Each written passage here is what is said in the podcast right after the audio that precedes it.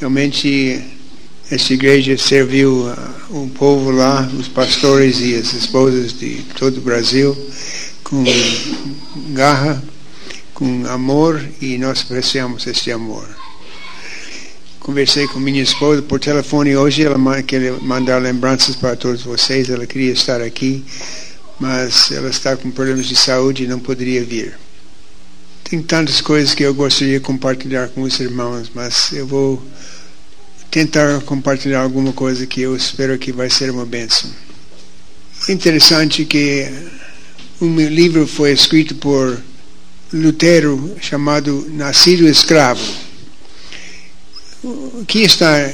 Em que sentido estamos escravizados? O que está escravizado? Eu vou ler um trecho em João. Jesus disse: em verdade, todo que comete pecado é escravo do pecado. O que está escravizado é a vontade do homem. O homem não faz o que agrada a Deus, por natureza. Temos este explicado em 1 Coríntios, capítulo 3, versículo 14. Ora, o homem natural não aceita as coisas do Espírito de Deus, porque lhes são loucura, e não pode entendê-las porque eles se discernem espiritualmente. É muito difícil para o homem aceitar que ele não tem tendências para agradar a Deus. E podemos provar isso em Romanos, capítulo 3, começando com o versículo 10. Como está escrito, não há justo nem sequer um, não há quem entenda, não há quem busque a Deus. Todos se extraviaram, a uma se fizeram inúteis. Não há quem faça o bem, não há nem um sequer. Pulando para o versículo 17, desconheceram o caminho da paz, não há temor de Deus diante de seus olhos. Então, o estado do homem em que ele nasce, ele é um escravo. A sua vontade não tem tendências para com Deus. Ele não busca Deus. E se nós examinamos nossos próprios corações, nós podemos ver que nós não buscamos a Deus por natureza. A criança, nós dizemos para a criança, está cheia de vontades. E a criança nasce querendo o bem dela só. E nós nascemos assim, cheia de vontades. E só tem uma pessoa em todo o mundo, em toda a história, que vivia com uma vontade certa. Quem foi? Jesus Cristo. Então nós temos um contraste entre a nossa vontade, que é depravada, e a vontade de Jesus Cristo, que nós podemos ver o seu exemplo. Ele se submeteu à sua vontade, à vontade de Deus Pai. Vou ler alguns versículos para provar isso. João 6, 38. Porque Jesus disse: eu desci do céu não para fazer a minha própria vontade, e sim a daquele que me enviou. Que contraste com a gente. Nós temos a tendência de querer fazer a nossa vontade, não a vontade de Deus. Então nós deveríamos estar examinando a nós mesmos para ver se o que eu estou fazendo na minha vida, se estou fazendo para agradar a mim mesmo ou para agradar a Deus. E a Bíblia é claro que Jesus veio para agradar o Pai. Segundo versículo, João 4, 34. A minha comida consiste em fazer a vontade daquele que me enviou e realizar a sua obra. Eu gostaria de comparar, para cada pessoa, comparar a pessoa de Jesus Cristo, a sua vontade, com a nossa vontade. Ele diz que minha comida, o essencial, minha comida, aquele que eu dá muita importância em fazer a vontade daquele que me enviou e realizar a sua obra. Qual a nossa tendência? Eu luto com isso. Eu quero fazer a minha vontade. Eu quero fazer a minha obra. Mas Jesus mostrou um bom exemplo. Agora, João 14, 31. João 14, 31.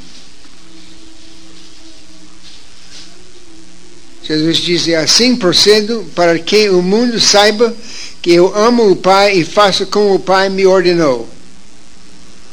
Eu tenho que perguntar para mim mesmo se estou fazendo a vontade de Deus ou estou fazendo a minha vontade. É possível ser um pastor ou um missionário e viver fazendo a sua própria vontade, não é? É possível ser um crente e viver para fazer a sua própria vontade. O jovem tem que reconhecer, quando ele começa o dia, eu estou querendo fazer a vontade de Deus hoje ou a minha vontade? E outro versículo, Filipenses 2:8, falando sobre Jesus Cristo. A si mesmo se humilhou, tornando-se obediente até a morte da cruz.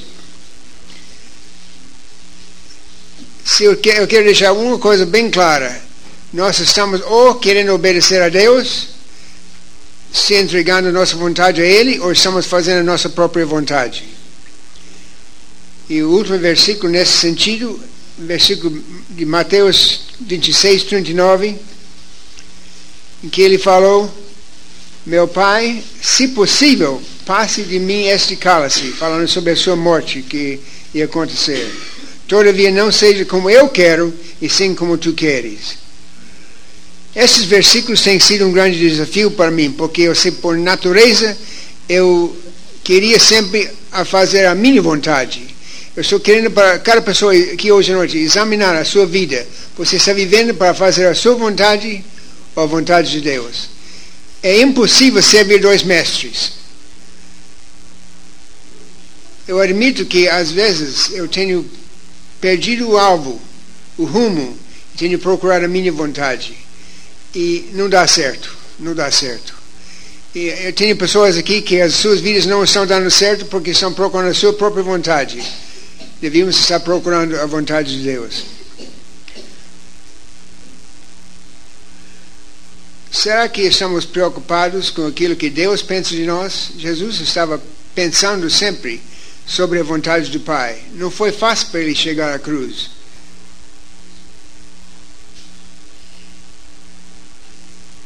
Jesus disse: arrependei-vos, porque está próximo o reino de Deus.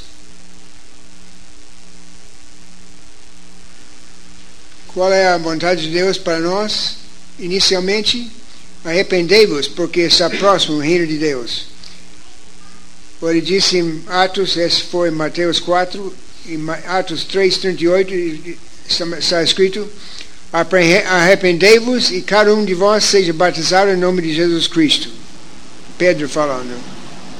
Então, a primeira coisa nas nossas vidas, nós temos que nos arrepender. Arrepender de quê?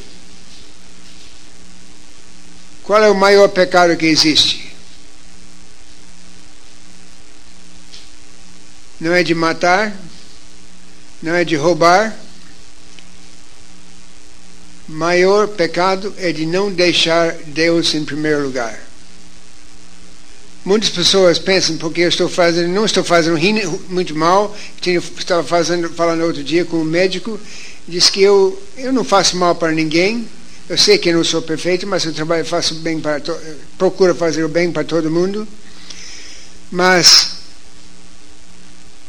ele não estava pensando que não estava se entregando a Deus. Não estava se arrependendo pelo fato que ele estava no trono e Deus não estava no trono da sua vida. Se você imagina que você tem um trono na sua casa, e quem está nesse trono? Você ou a vontade de Deus? Tenho visitado muitas igrejas, tenho falado com muita gente. E o problema do homem, ele não quer se arrepender pelo fato que ele está vivendo para si, em vez de viver para Deus.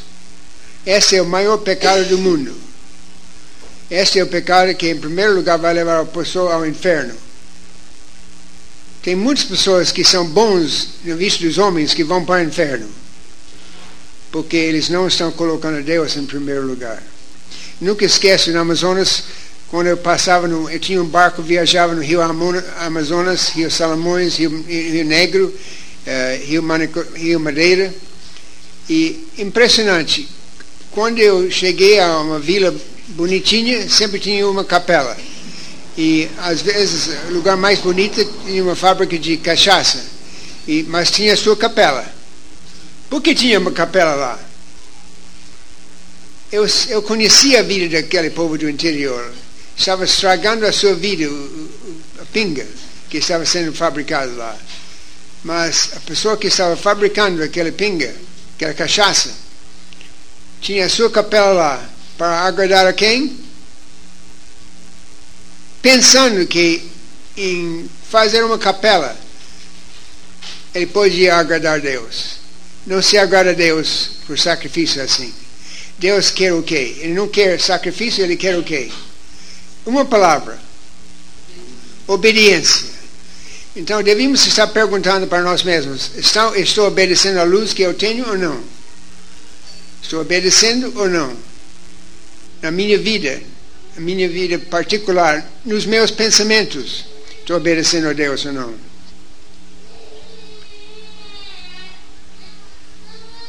Mateus 22, 37, amarás o Senhor teu Deus de todo o coração. Uma coisa que minha senhora exige de mim, e ela tem todo o direito, que eu amo ela de todo o meu coração. Não tenho lugar para outra mulher. Devo amar a minha esposa de todo o meu coração. Estou amando ela de todo o meu coração por uns 57 anos. É um amor que é satisfatório. Mas ela tem o direito de ter todo o meu coração, no sentido de amar entre pessoas. Mas Jesus disse: amarás o Senhor teu Deus de todo o coração. A obra de Deus é esta, que creais naquele que por ele foi enviado. Estou lendo alguns versículos. A vontade do meu Pai é que todo homem que vir ao Filho e nele crer tenha vida eterna.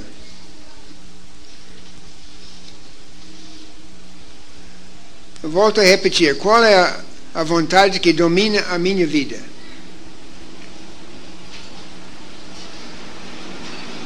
Interessante, uma das palavras mais interessantes, um dos versículos mais interessantes das Escrituras, quando Jesus falou assim: nem todo que me diz Senhor, Senhor entrará no reino de Deus, mas aquele que faz o quê?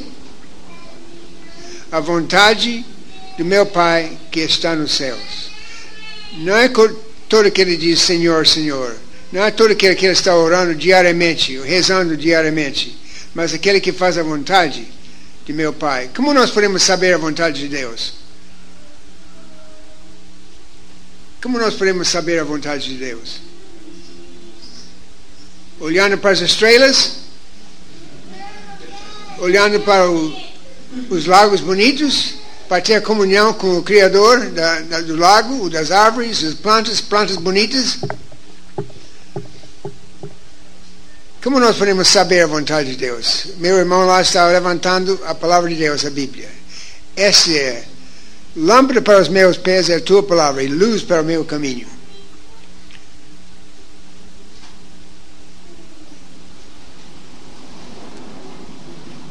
Sabemos que Deus não atende a pecadores, mas, pelo contrário, se alguém teme a Deus e pratica a sua vontade, a este atende. Então, o que deve estar nos preocupando é: qual é a vontade de Deus? Eu quero seguir a vontade de Deus, quero achar a vontade de Deus. Por isso, eu me lembro quando eu trabalhei numa mina. Eu trabalhei em uma mina 1 quilômetro para baixo. Levou 5 minutos quase para descer naquele elevador. Estava lá embaixo só com uma lanterna. E estavam lá para tirar ouro e cobre. Trabalharam muito lá para se enriquecer.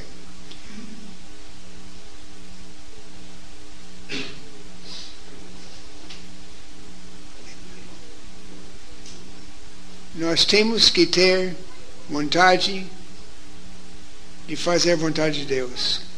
Quando eu pensei trabalhando lá, os homens, eu mesmo coloquei minha vida na linha para descer lá todo dia. E eu nunca esqueci o último dia que estive lá. Era uma sexta-feira, eu trabalhei durante 3 meses de férias na universidade ganhando dinheiro. Quando eu fui lá, eu ia trabalhar na fábrica, mas eles disseram que eu podia ganhar mais dinheiro lá embaixo. Disse que eu preciso de dinheiro, eu fui lá embaixo. Mas no último dia, quando eu cheguei lá, disse, você vai trabalhar hoje? Disse, claro que eu vou trabalhar hoje. Ah, ninguém trabalhou no último dia. Fulano, no último dia que trabalhou, ele caiu, o elevador quebrou, ou isso ou aquilo. Então, aquele dia eu fui, andei com muito cuidado. Escapei. Mas olha, homens estão dispostos a sacrificar para ganhar dinheiro, mas nossa preocupação deveria estar de fazer a vontade de Deus.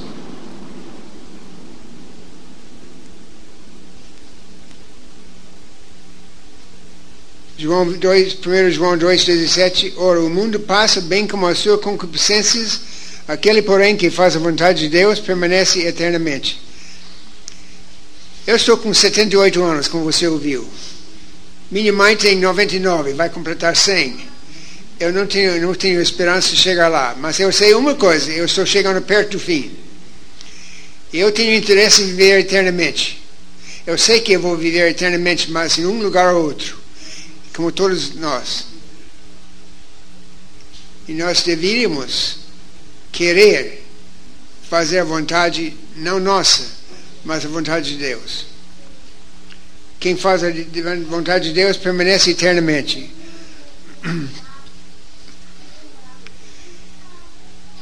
Em outras palavras, nós deveríamos ter a mente de Cristo. Qual foi a mente dele? E vivia para fazer a vontade de quem? De Deus Pai. Então, faça o favor de perguntar para si mesmo, estou vivendo para fazer a vontade de quem?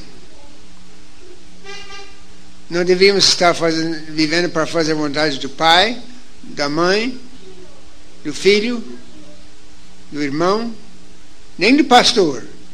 Devíamos estar vivendo para fazer a vontade de...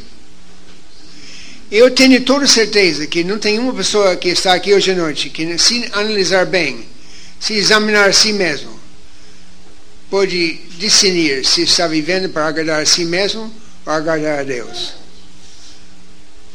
Eu vou dizer, é melhor viver para agradar a Deus. Eu nunca... Vou usar uma ilustração de mostrar que é bom confiar no Senhor, é bom agradar a Deus. Quando eu me formei para ser professor de inglês, não estudei para ser pastor, estudei numa escola que oferecia Bíblia, que eu passei 5 anos para poder estudar bastante a Bíblia também, mas eu me formei em inglês e história. E no último ano, fazendo pós-graduação, eles começaram a me convidar para pregar nas igrejas durante as férias dos pastores. Então, uma das igrejas onde eu fui não tinha pastor, então me convidaram para pastorear aquela igreja.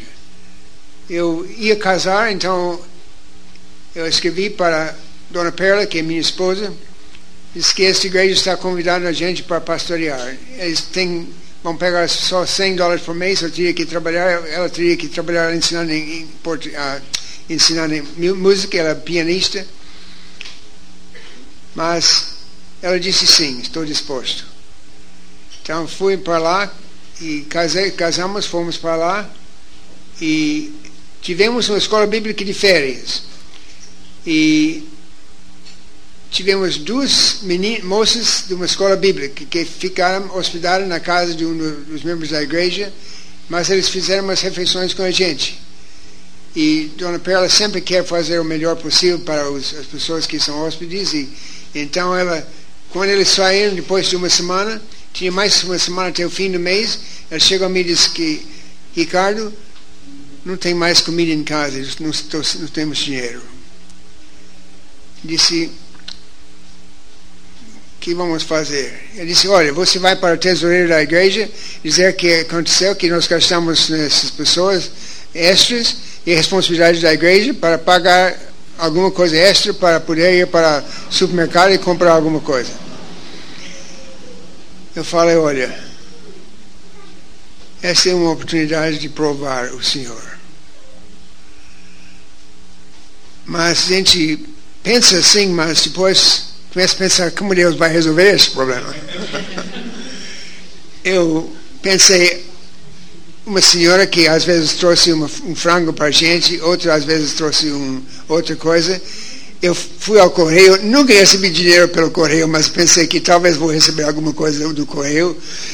Mas fui para o correio e não tinha nada. Voltei para casa e estava sentada com um vidro e uma janela dando para a rua, para a calçada. E estava pensando, o que nós vamos fazer agora? Tínhamos um restinho de picles que Dona Perla preparou. E picles não servem muito bem para uma pessoa que está com fome. E tínhamos mais um pouco de trigo, mas não tinha nada, tinha gasto tudo. E mais uma semana até o fim do mês. Deus, você vai resolver esse problema ou não? E eu vi uma senhora passando, que sempre passava em frente da nossa casa, porque nossa casa estava entre a igreja batista e a igreja católica. Uma senhora passava lá todo dia em frente de nossa casa para a missa, e ela se vestia preto, e disseram para gente que ela era uma senhora que tinha dinheiro, não sei se era viúva ou solteirona, mas tinha dinheiro, mas vivia numa casa mais ou menos simples, e passando lá à noite você podia pensar que eles estavam usando só velas, porque lâmpada de 25 velas talvez. Estava economizando em tudo para morrer com um pouco que tinha. E ela estava passando lá todo dia. E esse dia ela andava aí e chegou à nossa calçada, entrou na nossa calçada, chegando para a nossa porta. Eu gritei para a Dona Perla, aquela senhora que passa sempre aqui, você sabe aquela mulher que veste preto, está passando lá. E ela está entrando, vai bater na porta agora. E ela foi a porta e abriu a porta para a senhora, disse, faz favor de entrar. Não vou entrar. Mas ela disse, eu estive no mercado, uma voz falou comigo que eu devia deixar isso com você. Ela entregou um envelope e a Dona não abriu e disse, faz favor de entrar. Não, ela se virou e foi embora. Foi para a igreja católica. Ela abriu o envelope. Tinha o que seria hoje em dia R$150, mais ou menos. Então, eu disse, Deus, muito obrigado. Tu és fiel, tu és fiel. Nós fomos, compramos, deu para ficar até o fim da semana e um pouco mais. Mas eu fiquei pensando, esse foi um milagre, um milagre. Eu tinha tido alguns milagres na minha vida, mas esse foi um que era igual àquele profeta do Velho Testamento que foi, os pássaros deu comida para ele. Não tinha ninguém na cidade mais pão duro, não tinha ninguém na cidade mais católica, e nós éramos protestantes heréticos. Mas sabe, quando Deus nos chamou para o campo missionário, nós sabíamos que íamos para o Brasil, que é um país católico. Nós fomos para um lugar no interior que era muito católico, não tinha nenhuma Bíblia na cidade. E quando começou a perseguição, Dona Perla ficou lembrando. Deus supriu as nossas necessidades. Esse é o Deus que nós servimos. Podemos confiar nele, mas eu vou dizer, tem uma coisa que ele exige, e essa é de querer fazer a vontade dele. Então eu volto a dizer, se você quer sentir a presença de Deus na tua vida, dizer sim, mesmo quando é difícil. Às vezes é difícil. Às vezes é difícil. Cada pessoa aqui que conhece Cristo pode admitir que às vezes é difícil obedecer a Deus. É difícil levantar de manhã e ir à igreja. É difícil de abrir a Bíblia. O inimigo dá tantas desculpas, algum programa de televisão, algum jogo de futebol para assistir. Mas Deus é fiel. Meu testemunho, eu podia ficar a noite inteira contando experiências da fidelidade de Deus. Isso não quer dizer que a vida é fácil. Eu tenho um filho que está ganhando R$700 mil por ano. É um advogado brilhante, foi o primeiro aluno na faculdade e na pós-graduação. Ele não é crente. Isso mata a gente. Muitas vezes eu acordo à noite chorando. Até agora Deus não tem respondido nessa oração. Mas eu sei que Deus é fiel. Quando as coisas são difíceis, não é preciso se desesperar, porque a sua fidelidade é sempre. Mas eu peço as orações dos irmãos sobre meu filho Marcos, que é um advogado em Los Angeles. Como fala, está ganhando rios de dinheiro. Mas ele diz que eu gosto de ajudar você, papai, mas eu não estou de acordo com você.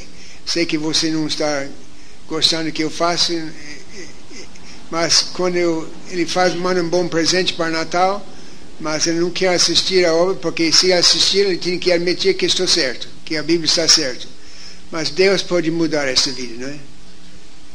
Vocês, alguns aqui, talvez têm parentes, têm filhos, têm pais que não conhecem Cristo.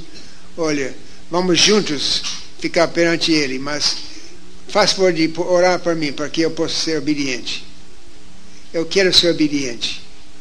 Eu quero que minhas orações recebam a resposta.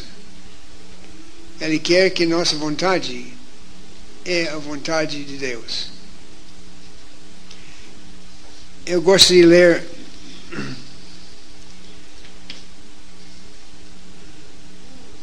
dois versículos que têm sido uma bênção para mim. Colossenses 1:13.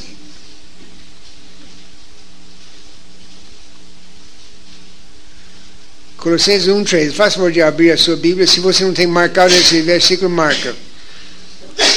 Eu acho bom marcar a Bíblia. Se não marcar, eu não acho depois no lugar. Que Ele nos libertou do império das trevas e nos transportou para o reino do Filho do Seu amor, no qual temos a redenção, a remissão dos pecados. Ele, Jesus Cristo, Deus, nos libertou do império do poder das trevas e nos transportou para o reino do Filho do Seu amor. Nós entramos neste mundo no reino das trevas. Ele nos libertou deste império. Eu não sei se nós apreciamos bastante o fato que Cristo nos libertou. Jesus disse, é o Filho que pode vos libertar.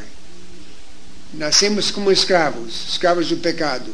É o Filho que pode nos libertar. Usou a ilustração de escravatura. O escravo não podia ficar na casa, não podia entrar na casa, não podia ficar na casa. Tinha que ficar na senzala. Mas o filho tinha todo o direito. Ele podia trazer um escravo se queria. E o que Jesus fez para mim, Ele me trouxe dentro da sua casa. Que maravilha, né? O Filho me libertou. Se você não tem sido libertado ainda, tem que chegar com o que? Arrependimento. Paulo, quando ele fala outra vez com os líderes de Éfeso, ele diz que entre vós eu não cansei de pregar arrependimento para com Deus. E, como terminou? E fé no Senhor Jesus Cristo. Arrependimento vem quando a pessoa reconhece que ele é pecador. Quando ele reconhece a sua necessidade. Quando ele reconhece que não tem outro escapamento. Não tem outra saída. Só Cristo. Ele nos libertou do império das trevas. Nos transportou para o reino do Filho de Seu amor. Estamos vivendo em um reino ou outro. Tem o reino de Satanás, tem o reino de Deus. Faça favor de analisar. Você pertence ao qual reino? Você pertence a um ou outro? O reino das trevas, o reino de Deus. E outro versículo que é muito importante nesse sentido é Gálatas. Gálatas capítulo 1, versículo 4. Eu gosto muito desse versículo, porque fala exatamente o que aconteceu comigo. O qual se entregou, falando sobre Jesus, o qual se entregou a si mesmo pelos nossos pecados, para nos o quê? Desarraigar. O que quer dizer isso? Nos arrancar. Foi preciso para Deus descer, me arrancar das trevas, me colocar no seu reino, o qual se entregou a si mesmo pelos nossos pecados para nos desarraigar deste mundo perverso. O mundo é perverso. Só liga a televisão, só anda na rua, segundo a vontade de nosso Deus e Pai, a quem seja a glória pelos séculos dos séculos. Amém.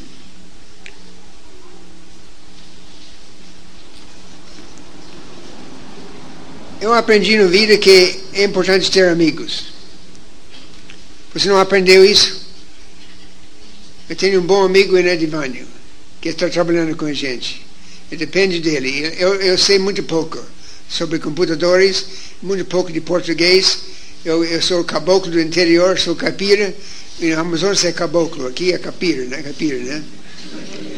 Mas este homem está ajudando, ele é um amigo. Eu valorizo bastante. Eu queria até apresentar, esqueci de apresentar. Se levanta, eu quero para todo mundo conhecer.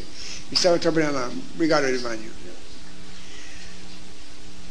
É bom ter amigo, mas sabe de uma coisa? Amigos falham, não são perfeitos. Mas tem um amigo que não falha. Vós sois meus amigos, Jesus disse, se fazeis o que eu vos mando. Como pode ser amigo de Cristo? Quem é Cristo? Cristo é aquele que está pendurado na cruz? Quem é Cristo? Onde está Cristo? Está nos céus, na destra de Deus. Quem fez este mundo? Ele. É Ele que quer ser amigo da gente. Vós sois meus amigos se fazeis o que eu vos mando. Quando eu quero fazer alguma coisa, eu procuro um amigo. Eu tenho um amigo que é um bom médico. Eu tenho um pouco de problema com o coração, tenho que tomar alguma coisa. Mas ele me recebe sempre. E quando, durante algum tempo, quando meu convênio não foi pago, ele não estava aceitando meu convênio, sabe o que ele fez? Ele me tratou de graça. Esse é um amigo. Mas ainda ele não conhece Cristo. Estou orando para ele. Fábio Batista. Outro dia eu levei um outro livro para ele. Mas ele é um amigo. Mas eu valorizo muito mais meu amigo, que é Jesus Cristo. Ele é amigo de quem? Quem faz aquele que manda. Se alguém quiser fazer a vontade dele, conhecerá a respeito da doutrina, se ela é de Deus. Se você quer fazer a vontade de Deus, como você vai conhecer? Tem que ouvir a doutrina. Por isso estamos aqui, para ouvir a palavra de Deus. Se alguém quiser fazer a vontade dele, conhecerá a respeito da doutrina. Se você quer ter ele como amigo, ele vai abrir as escrituras para você. Usar uma ilustração de meu pai. Meu pai... Eu acho que talvez eu mencionei esse outro dia, não me lembro. Mas foi um bom exemplo para mim. Um senhor tentou evangelizar meu pai. Ele disse, eu não quero. Eu sou um homem bom, eu frequento a igreja, mesmo que é uma igreja liberal. Mas ele sempre estava dizendo para meu pai, você precisa de Cristo. Finalmente ele chegou ao ponto de dizer, mas... Como eu posso dizer que eu acredito em Cristo quando eu não acredito? Talvez alguém está aqui hoje à noite sem eu não quero forçar alguém para repetir uma oração após de mim, porque se você não acredita, não adianta dizer. Mas esse que aconteceu com meu pai, ele chegou ao ponto de dizer que, olha, esse amigo Jorge que falou com ele disse, olha, Jim, você faz o seguinte, você ora, Deus, eu sei que tu existes, mas não sei se essa Bíblia é a verdade, mas se é verdade, eu quero aceitar. Você tem que mostrar para mim. Sabe, meu pai voltou aquela noite um homem diferente. Diferente. Eu sou testemunho. Um homem que foi transformado completamente. Porque ele chegou ao ponto de, se alguém quiser fazer a vontade dele, conhecerá a respeito da doutrina. Deus abriu seus olhos. Se alguém está aqui que não conhece Cristo, pede para Deus abrir os seus olhos. Porque uma vez que você enxerga Cristo, você não vai largar de jeito nenhum. Porque Ele é o melhor amigo. Outro versículo, não servindo para agradar aos homens, mas como servos de Cristo, fazendo de coração a vontade de Deus. Você deseja fazer a vontade de Deus de todo o coração?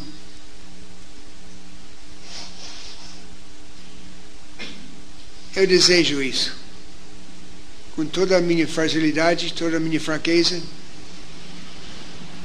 eu posso dizer que eu quero.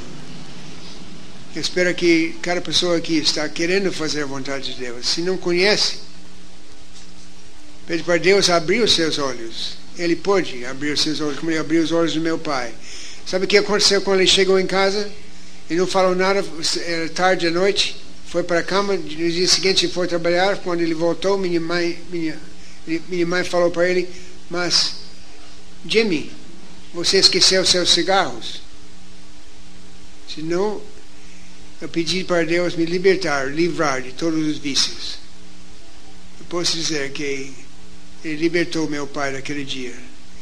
Quando eram tempos difíceis, você acha que era difícil o tempo no Brasil agora? Era muito mais difícil. Nós comemos muitas vezes só aveia garganel, que é para animais. Eram tempos difíceis lá.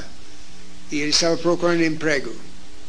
E quando ele não comprou cigarro, minha mãe chegou ao ponto de dizer: faça favor de usar o dinheiro que nós temos para comprar cigarro, porque não posso mais viver com você. Mas Deus tirou esse hábito em uma noite. E toda a diferença, ele começou daquele dia, aceitando o versículo: buscar em primeiro lugar o reino de Deus e a sua justiça, as coisas demais serão acrescentadas.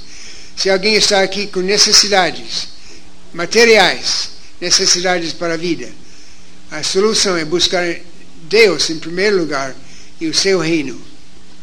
Mas tem que ser um súdito do reino. Porque você está servindo um rei ou outro. Infelizmente, alguns que têm Cristo como rei não estão servindo de todo o coração. Mas Deus é fiel. Jesus disse: qualquer que fizer a vontade do meu Pai Celeste, esse é meu irmão, irmã e mãe.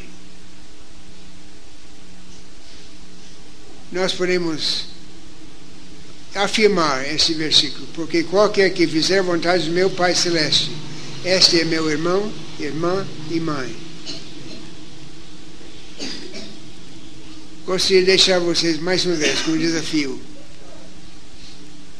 Cada pessoa aqui é um escravo. Escravo ou do diabo, escravo do pecado. Quem comete pecado é escravo do pecado. Se você está vivendo em pecado, você é escravo do pecado. Mas quem pode lhe libertar é Jesus Cristo. É Jesus Cristo. Nós somos todos falhos, mas a pessoa que tem Cristo, quando ele peca, o quê? Ele faz o quê? Se arrepende. Sente tristeza. Quando escapa uma pequena mentira, ele diz: oh, por que eu falei isso? Às vezes tem que voltar a dizer que, faz favor de me perdoar, eu distorci um pouco a verdade. Mas vamos servir o Rei dos Reis, o Criador dos céus e a terra. Eu não trocaria a minha posição como rei, filho do rei, para todo mundo, dinheiro do mundo. E sabe quando meu pai faleceu, quando ele deixou para mim de herança? Nem um centavo. Mas ele vivia, ele deixou um bom emprego para servir ao Senhor como pastor.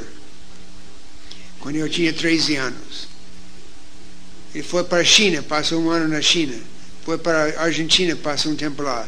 Me desafiou para evangelizar Amazonas. E ele me deixou uma grande herança. Mas esse Deus que transformou a vida do meu pai tem que trabalhar na minha vida. Uma vez eu queria dinheiro, porque quando meu pai deixou um bom emprego, era difícil para mim há algum tempo. Eu queria coisas, queria uma boa bicicleta, queria ter um carro, queria coisas. Mas aqui ele está pastoreando, está recebendo uma mixeria, quando ele estava ganhando bem, trabalhando para o governo. Então, quando eu fui para a faculdade, tinha que trabalhar para ganhar dinheiro, porque não podia me ajudar. E uma das coisas que eu fiz, eu fui para estudar na cidade de Santa Bárbara, que tinha muitos milionários. Tinha suas fazendas, suas chácaras enormes, com piscinas. Naquele tempo, que não era como hoje, que muitas pessoas tinham piscina. Tinha quartos para empregados, as mansões tinham lugar para 40 empregados, porque tinha uma fazenda grande para cuidar. Mas eu trabalhei durante a guerra, eu trabalhei em vários esses chácaras, esses mansões, para alguns desses ricos. E sabe de uma coisa? Eu nunca achei pessoas mais miseráveis. Não sei se eu falei isso outra noite, mas Deus estava me ensinando que dinheiro não é solução. Então, quando ele me chamou para o serviço missionário, disse que é melhor servir a Deus. Eu passei tempo em Amazonas com só telha por cima, sem forro. Me lembro quando nós tínhamos uma casa que todas as casas estavam ligadas, como tipo europeu, e os ratos foram passando. Eu fiz uma tela em cima da cama para os ratos não ficarem em cima da gente. Uma noite eu fiquei com a ratoeira pegando ratos. Eu acho que peguei 4 ou 5 ratos. Mas eu cansei. Deixa os ratos passar. Mas Deus é fiel. Deus é fiel. Deus salvou pessoas. Como eu contei outra noite. Mas eu peço as suas orações, porque todos nós precisamos orar um para o outro. Porque não é fácil. Estamos vivendo num mundo que é torcida. Um mundo que está torta. Um mundo que não está vivendo para agradar a Deus. Muitas vezes nós temos que ficar isolados. Pioneiros. Nós somos estrangeiros. Sou estrangeiro no Brasil. Às vezes eu sinto isso quando tenho oposição contra a América. Eu sinto isolamento. Mas eu vou dizer que eu sinto mais isolamento quando eu sou entre os pecadores, porque eles não gostam de ver alguém que quer servir a Deus. Às vezes você vai ficar sozinho, mas é melhor ficar sozinho com Deus do que ficar com uma multidão que vai para o inferno.